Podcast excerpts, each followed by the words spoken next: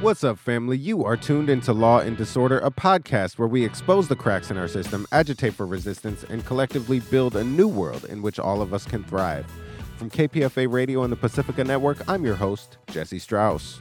The Racial Justice Act was passed through our state legislature in 2020, offering up the possibility of overturning active court cases and, in some convictions in our state, cases that at some point included influence of racial bias or discriminatory language used by anyone involved in the case. That could include the judge, lawyers for either side, a juror, or an expert witness, even if it was unintentional.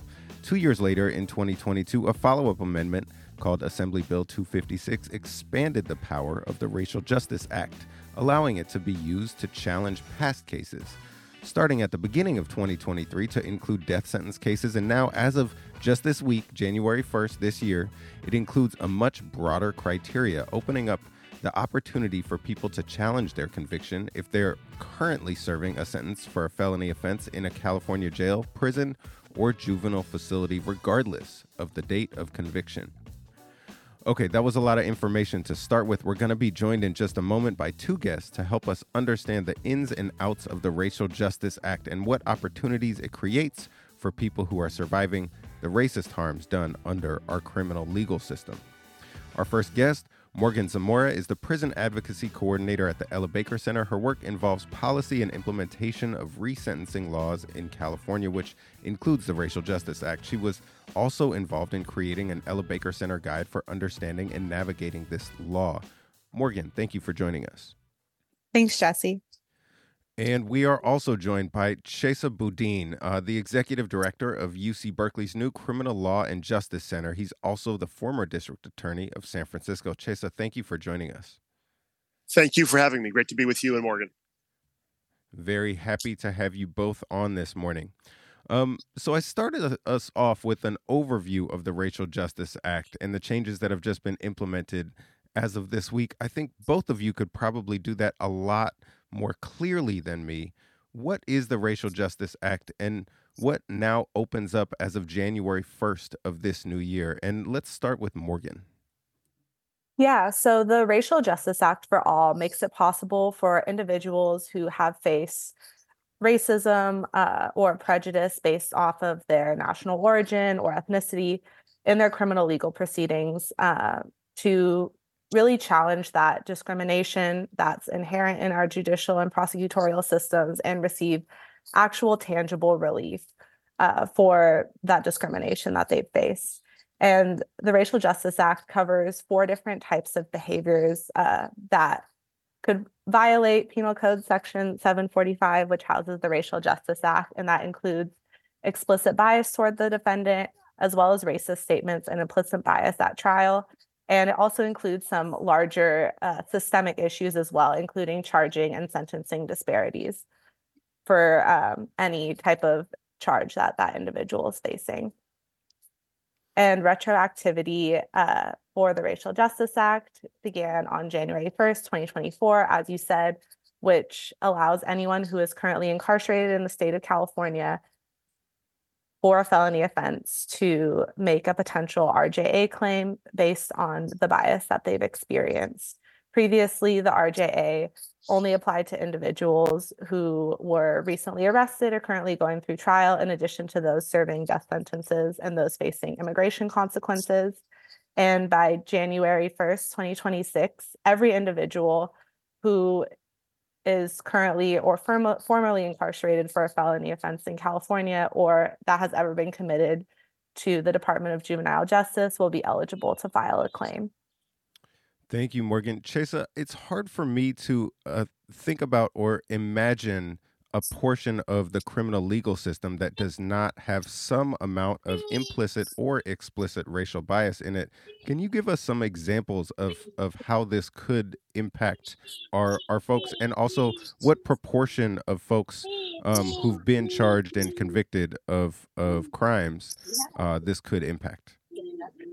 Absolutely. I mean, you know, let me start by, by saying obviously Morgan did a phenomenal job summarizing, and I only want to add, you know, one or two additional points, which is that the Racial Justice Act for All is a really groundbreaking piece of legislation sponsored by, uh, championed by Assemblymember Ash Kalra, And um, what it does that's so critically different than other precedent um, around the country from courts and from legislatures when it comes to racial bias is it recognizes that there is all kinds of racial bias and that we cannot call our system just if we simply look the other way.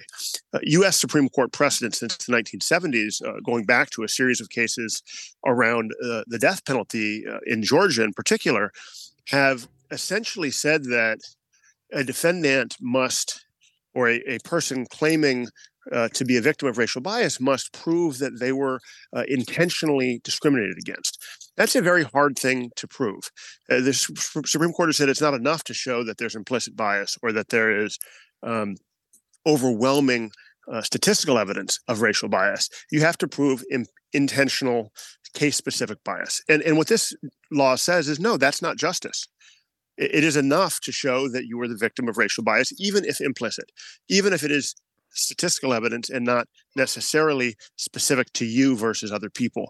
Um, that's an important distinction. And, and to your question, it creates the potential for relief or remedies for huge numbers of people currently and formerly incarcerated in in um, in state prison in the state of California.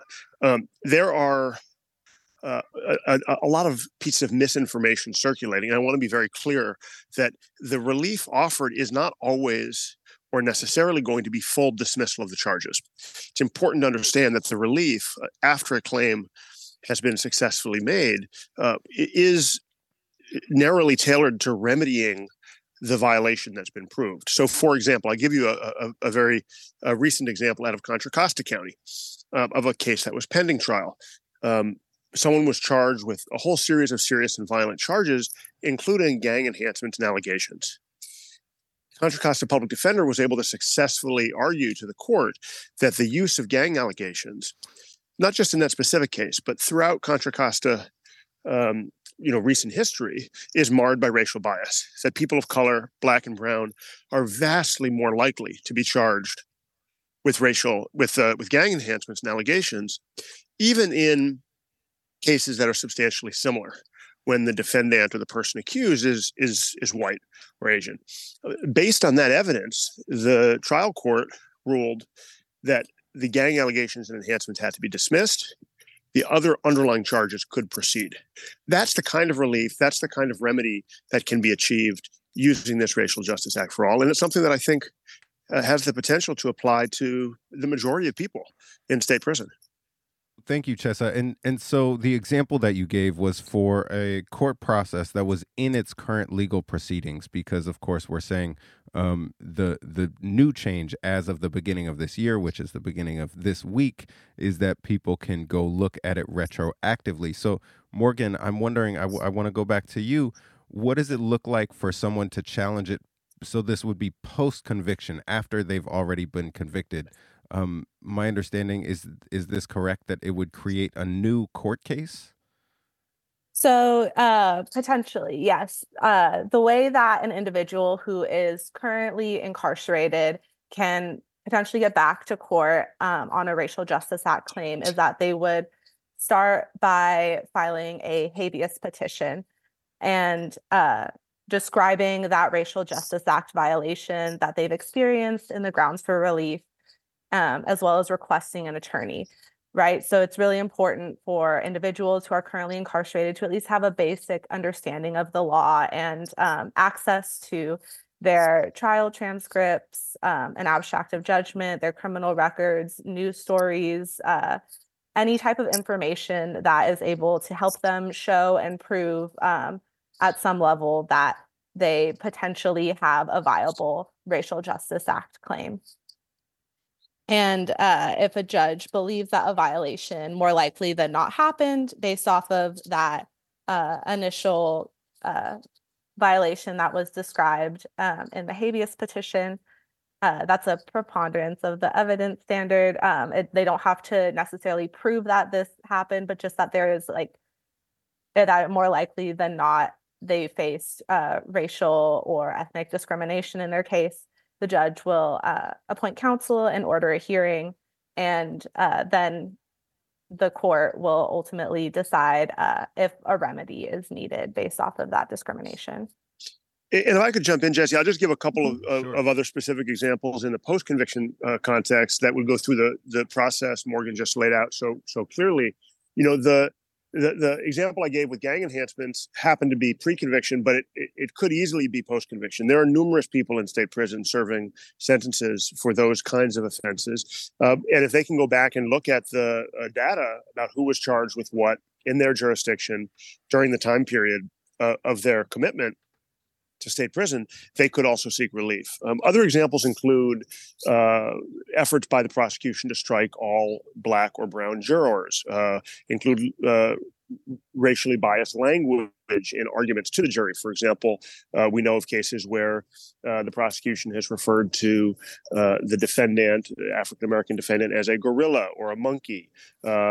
other similar race based, racist language that could affect the outcome um, in the case can be the basis for a racial justice act motion. And that's why, to Morgan's point, it's really important that people who have potential claims be able to document. Um, in some cases, it will be data about charging and conviction and sentencing. In other cases, it will be transcripts of specific things that were done or said in their uh, in their case. Uh, it could it could be related to something the prosecution did, or it could be related to something that the um, that the court did could be related to a, a, act or an omission by their own defense lawyer in, in some instances.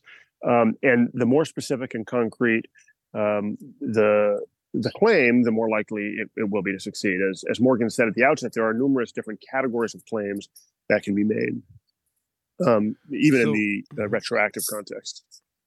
So thank you both. We've started to now understand some of the legal implications for this. I'm also interested in some of the practical implications. Morgan, you're the prison advocacy coordinator with the Ella Baker Center, and you're working with the coalition to get information about the Racial Justice Act out. We're saying, you're saying that uh, this could apply to a huge number of people who've already been convicted. How do we expect people who are particularly behind the walls people who are locked up to get information about this and to get the legal support they might need in order to file these habeas claims? Uh, yeah, that's a great question. And I think, you know, one of the bigger issues that we face in this is, you know, there are so many like brilliant legal minds that are currently incarcerated and that understand the law, but there are also a lot of folks that don't have that level of literacy or understanding or the capacity to really support themselves or loved ones on the outside that are able to support them in get, gathering all of this information you know as like chesa and i were saying eh, there's a lot that needs to be put together beforehand before even bringing these racial justice act claims and it's not necessarily easy especially for someone who is currently incarcerated that just doesn't have as much accessibility to this information to compile all of it. So something that the Ella Baker Center um, is doing, as you mentioned previously, uh, we've created our Racial Justice Act for All guide, which is widely distributed through prisons statewide through our prison mail program, where we're in communication with over 10,000 incarcerated individuals. But that's not the full breadth and the full reach of every individual that's going to have a Racial Justice Act claim. So it's really just trying to maintain communication with folks on the inside to be accessible. Anyone who's currently incarcerated in the state of California can write us, and we're able to send them that Racial Justice Act for All guide to hopefully provide them with the most up to date information on the law and at least some initial guidance on how to prepare themselves to file their RJA claims. So the, the, the, the work that Morgan and her team have done is, is, is really heroic, um, and it's creating an empowering access to the remedies under the Racial Justice Act for all to to really tens of thousands of people across the, the, the state of California. Um, there is a real shortage of lawyers that are expert in habeas claims and in the Racial Justice Act in particular, specifically in rural counties. Um, you know, some of the bigger urban coastal counties like San Francisco, Los Angeles have brilliant lawyers focusing full time on these issues, um, thinking about how they can provide support to lawyers in their office and to people out of their county and state prison um, in, in vindicating their claims. But when you look at some of the the rural counties, um, you know Trinity County and Lassen County and um, Shasta County, there's just a real shortage. A lot of these counties don't even have public defenders' offices to begin with, um, and so the Office of the State Public Defender has uh, created a, a, grant program. They are seeking, um, they were seeking at the end of last year applications from lawyers or law clinics to do this kind of work with a focus on rural county service, direct service provision. Um, and, you know, I think big picture, it's an area that really does require more resources. And it's so great that, you know, Morgan and her team have been diving in, creating these guides to empower incarcerated people.